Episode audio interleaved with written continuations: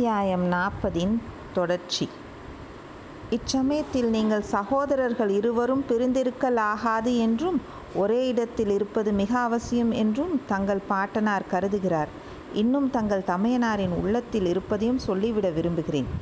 அவருக்கு ஒரே இடத்திலிருந்து ராஜ்யம் ஆள்வதில் விருப்பமில்லை. கடல் கடந்த நாடுகளுக்கெல்லாம் கப்பலேறிச் செல்ல வேண்டுமென்றும் அந்த நாடுகளையெல்லாம் வென்று சோழர் புலிக்கொடியை பறக்க விட வேண்டுமென்றும் அவர் துடிதுடித்து கொண்டிருக்கிறார். வடநாட்டுப் படையெடுப்புக்கு பழுவேட்டரையர்கள் முட்டுக்கட்டை போட்டதிலிருந்து அவருடைய போர் வெறி ஒன்றுக்கு பத்து மடங்கு ஆகியிருக்கிறது. ஆகையால் தாங்கள் காஞ்சி வந்து சேர்ந்ததும் தஞ்சைக்கு படையெடுத்துச் சென்று சதிகாரர்களையெல்லாம் அதம் செய்து ஒழித்துவிட்டு சோழ சிம்மாசனத்தில் தங்களை அமர்த்தி முடிசூட்டிவிட்டு இத்தனை நேரம் கவனத்துடனும் மரியாதையுடனும் கேட்டு வந்த இளவரசர் இப்போது தன் செவிகளை கையினால் மூடிக்கொண்டு வேண்டாம் அத்தகைய விபரீத வார்த்தைகளை சொல்லாதீர்கள். சோழ சிம்மாசனத்துக்கும் எனக்கும் வெகு தூரம் என்றார். தங்களுக்கு பிடிக்கவில்லை என்றால் நான் சொல்லவில்லை. அது தங்களுடைய தமையனார் இஷ்டம். தங்கள் இஷ்டம் நீங்கள் சகோதரர்கள் விவாதித்து தீர்த்து கொள்ள வேண்டியது. ஆனால் சதிகாரர்களை ஒழிப்பதில் இரண்டு பேரும் ஒன்றுபட வேண்டியது அவசியம். உடனே தாங்கள் காஞ்சிக்கு புறப்பட்டு வாருங்கள். பழுவேட்டரையர்களையும் சம்புவராயர்களையும் பூண்டோடு அழிப்போம். சிவபக்தி வேஷதாரையான மதுராந்தகனை சிவலோகத்துக்கே அனுப்பி வைப்போம். பிறகு தாங்களும் தங்கள் தமையனாரும் யோசித்து உசித்தம் போல முடிவு செய்யுங்கள் என்றான் பார்த்திபேந்திரன். ஐயா! எல்லாம் நாமே முடிவு செய்ய வேண்டியது தானா என் தந்தை சக்கரவர்த்தி. அவருடைய விருப்பம் இன்னதென்று நாம் தெரிந்து கொள்ள வேண்டாமா? ஒருவேளை தாங்கள் தெரிந்து கொண்டிருக்கிறீர்களா? என் தமையனாருக்கு தந்தையிடமிருந்து ஏதேனும் அந்தரங்கச் செய்தி வந்ததா? இளவரசே இந்த சந்தர்ப்பத்தில் உண்மையை சொல்ல வேண்டியது அவசியம். மூடி மறைப்பதில் பயனில்லை. தங்கள் தந்தையின் விருப்பத்தை இச்சமயம் அறிந்து கொள்வது இயலாத காரியம். சக்கரவர்த்தி இப்போது சுதந்திர புருஷராய் இல்லை. பழுவேட்டரையர்களின் சிறையில் இருக்கிறார். அவர்களுடைய அனுமதியின்றி யாரும் சக்கரவர்த்தியைப் பார்க்க முடியாது பேசவும் முடியாது. அவருடைய விருப்பத்தைத் தெரிந்து கொள்வது எங்ஙனம்? தந்தையை காஞ்சிக்கு வரச் சொல்வதற்காகத் தங்கள் தமையனார் பெருமுயற்சி செய்தார். காஞ்சியில் பொன் மாளிகை கட்டினார். சக்கரவர்த்தி விஜயம் செய்து கிரகப்பிரவேசம் செய்ய வேண்டும் என்று அழைப்பு அனுப்பினார். ஆனால் சக்கரவர்த்தியிடம் இருந்து மறு ஓலை இல்லை. என் தந்தை நோய்வாய்ப்பட்டிருப்பது நடக்க முடிய முடியாதவராயிருப்பதும் தெரிந்த விஷயம்தானே? இளவரசே தங்கள் தந்தை மூன்று உலகங்களின் சக்கரவர்த்தி காஞ்சிக்குக் காலால் நடந்து வரவேண்டுமா? யானைகள் குதிரைகள் இல்லையா? வண்டி வாகனங்கள் இல்லையா?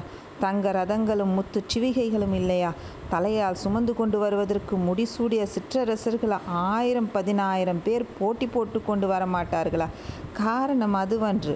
பழுவேட்டரையர்களின் துரோகம்தான் காரணம். தஞ்சை அரண்மனை இப்போது சக்கரவர்த்தியின் சிறையாக மாறிவிட்டது. இளவரசே தங்கள் தந்தையின் உயிரைக் காப்பாற்ற விரும்பினால் உடனே புறப்பட்டு வாருங்கள். இந்த வார்த்தைகள் இளவரசரின் உள்ளத்தைக் கலக்கிவிட்டன என்பது நன்றாகத் தெரிந்தது.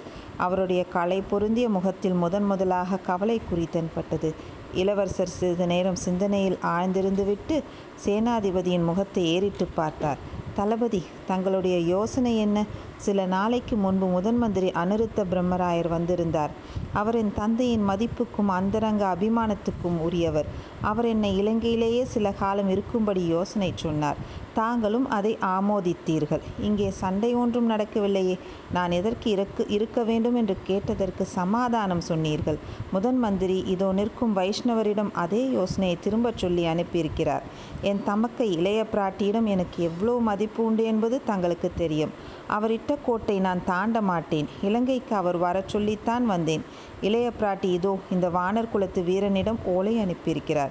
ஒரு விதத்தில் என் தமக்கையின் செய்தியும் பார்த்திபேந்திரர் கூறியதை ஒட்டியிருந்தது. ஆனால் உடனே புறப்பட்டுப் பழையாறைக்கு வரும்படி எழுதி அனுப்பியிருக்கிறார். என் தமையனாரோ காஞ்சிக்கு வரும்படி இவரிடம் கூறி அனுப்பியுள்ளார். சேனாதிபதி தங்களுடைய கருத்து என்ன? என்றார். இளவரசே இன்று காலை வரையில் தாங்கள் இந்த இலங்கைத் தீவிலேயே இருக்க வேண்டும் என்ற கருத்துடனேயே நானும் இருந்தேன். நேற்றிரவு கூட இவருடன் நெடுநேரம் விவாதித்துக் கொண்டிருந்தேன். இவர் வெகுநேரம் பார்த்ததும் நான் ஒப்புக்கொள்ளவில்லை ஆனால் இன்று அதிகாலையில் அதோ நிற்கிறாளே அந்தப் பெண் வந்து ஒரு செய்தி சொன்னாள். அதைக் கேட்டதும் என் கருத்தை மாற்றிக் கொண்டேன். தாங்கள் உடனே காஞ்சிக்குப் போக வேண்டியது அவசியம் என்று இப்போது எனக்குத் தோன்றுகிறது என்றார் இலங்கைச் சேனாதிபதி. தூண் மறைவிலே நின்று தன்னை கடைக்கண்ணால் பார்த்து கொண்டிருந்த பூங்குழலியின் மீது இளவரசர் தன் பார்வையை செலுத்தினார். அபிமன்யுவை நாலாபுறமும் பகைவர்கள் தாக்கி கொன்றதாக கேள்விப்பட்டிருக்கிறேன்.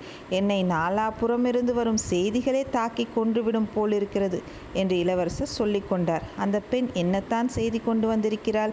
என்றார். அவளே சொல்லட்டும் என்றார் பெரிய வேளார் பூங்குழலி தயங்கி தயங்கி நடந்து வந்தாள். இளவரசர் முன்னால் வந்து நின்றார். நாலு பக்கமும் திரும்பி பார்த்தாள். சேனாதிபதியை பார்த்தாள். பார்த்திபேந்திரனை பார்த்தாள். சற்று தூரத்தில் நின்ற வந்தியத்தேவனையும் ஆழ்வார்க்கடியானையும் பார்த்தார். இளவரசர் முகத்தை மட்டும் அவளால் ஏறிட்டு பார்க்க முடியவில்லை. பெண்ணே சொல் சீக்கிரம் என்றார் சேனாதிபதி. பூங்குழலி ஏதோ சொல்ல முயன்றாள். ஆனால் வார்த்தைகள் ஒன்றும் வரவில்லை. ஆஹா இந்த உலகமே ஊமைமயமாகிவிட்டது போல் காண்கிறது என்றார் அருள்மொழிவர்மர். அவ்வளவு தான் பூங்குழலி தன் கண்ணிமைகளை உயர்த்தி ஒரு தடவை ஒரு கணத்திலும் சிறிய நேரம் இளவரசரை நோக்கினாள். அதற்குள் அக்கண்களில் கண்ணீர் ததும்பி வழிய ஆரம்பித்து விட்டது. உடனே அங்கிருந்து ஓட்டம் பிடித்தாள். ஓடிப்போய் தூரத்தில் அடர்ந்து வளர்ந்திருந்த மரங்களுக்கிடையில் மறைந்தாள். எல்லாரும் வியப்புடன் அதை பார்த்து கொண்டு நின்றார்கள். வந்தியத்தேவன் முன் வந்து ஐயா இவள் முன் முன்னொரு தடவை இப்படித்தான் ஓடினாள். நான் தொடர்ந்து போய் பிடித்து கொண்டு வருகிறேன் என்றான். அப்படியே செய். ஆனால் அதற்குள் அவள் கொண்டு வந்த செய்தி என்ன என்பதை சேனாதிபதி சொல்லட்டும் என்றார் இளவரசர். அதற்கு சேனாதிபதி அதை இரண்டே வார்த்தைகளை சொல்லிவிடலாம் இளவரசே. தங்களை சிறைப்படுத்தி கொண்டு வருவதற்காக பழுவேட்டரையர்கள் இரண்டு பெரிய மரக்கலங்களையும் அவை நிறைய போர் வீரர்களையும் அனுப்பியிருக்கிறார்கள். மரக்கலங்கள் தொண்டைமான் ஆற்று கால்வாயில் புகுந்து மறைவான இடத்திலே வந்து நிற்கின்றன என்றார். அத்தியாயம் நாற்பத்தி ஒன்று. அதோ பாருங்கள். சேனாதிபதி பூதி விக்ரமகேசரி கூறிய செய்தியை கேட்டதும் இளவரசரின் முகத்தில் புன்னகை அரும்பியது.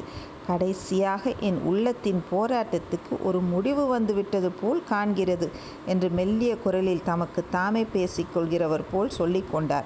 பார்த்திபேந்திரன் கொதித்தெழுந்தான். சேனாதிபதி என்ன சொன்னீர்? இது உண்மைதானா?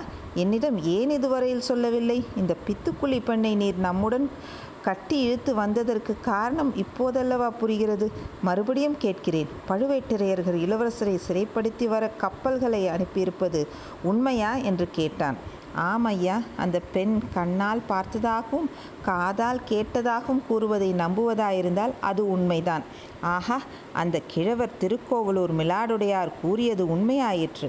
பழுவேட்டரையர்களை உள்ளபடி உணர்ந்தவர் அவர்தான் சேனாதிபதி இத்தகைய செய்தியை அறிந்து பிறகும் ஏன் சும்மா இருக்கிறீர்? பராந்தக சக்கரவர்த்தியின் குலத்தோன்றலை சுந்தர சோழரின் செல்வ புதல்வரை நாடு நகரமெல்லாம் போற்றும் இளவரசரை தமிழகத்து மக்களெல்லாம் தங்கள் கண்ணினுள் மணியாக கருதும் செல்வரை ஆதித்த கரிகாலருடன் பிறந்த அருள்மொழிவர்மரை இந்த அற்பர்களாகிய பழுவேட்டரையர்கள் சிறைப்படுத்தி வர ஆட்களை அனுப்பும்படி ஆகிவிட்டதா இனியும் என்ன யோசனை? உடனே படைகளுடன் புறப்பட்டு சென்று இளவரசரை சிறைப்படுத்த வந்தவர்களை அழித்து இந்த இலங்கை தீவிலேயே அவர்களுக்கு சமாதியை எழுப்புவோம்.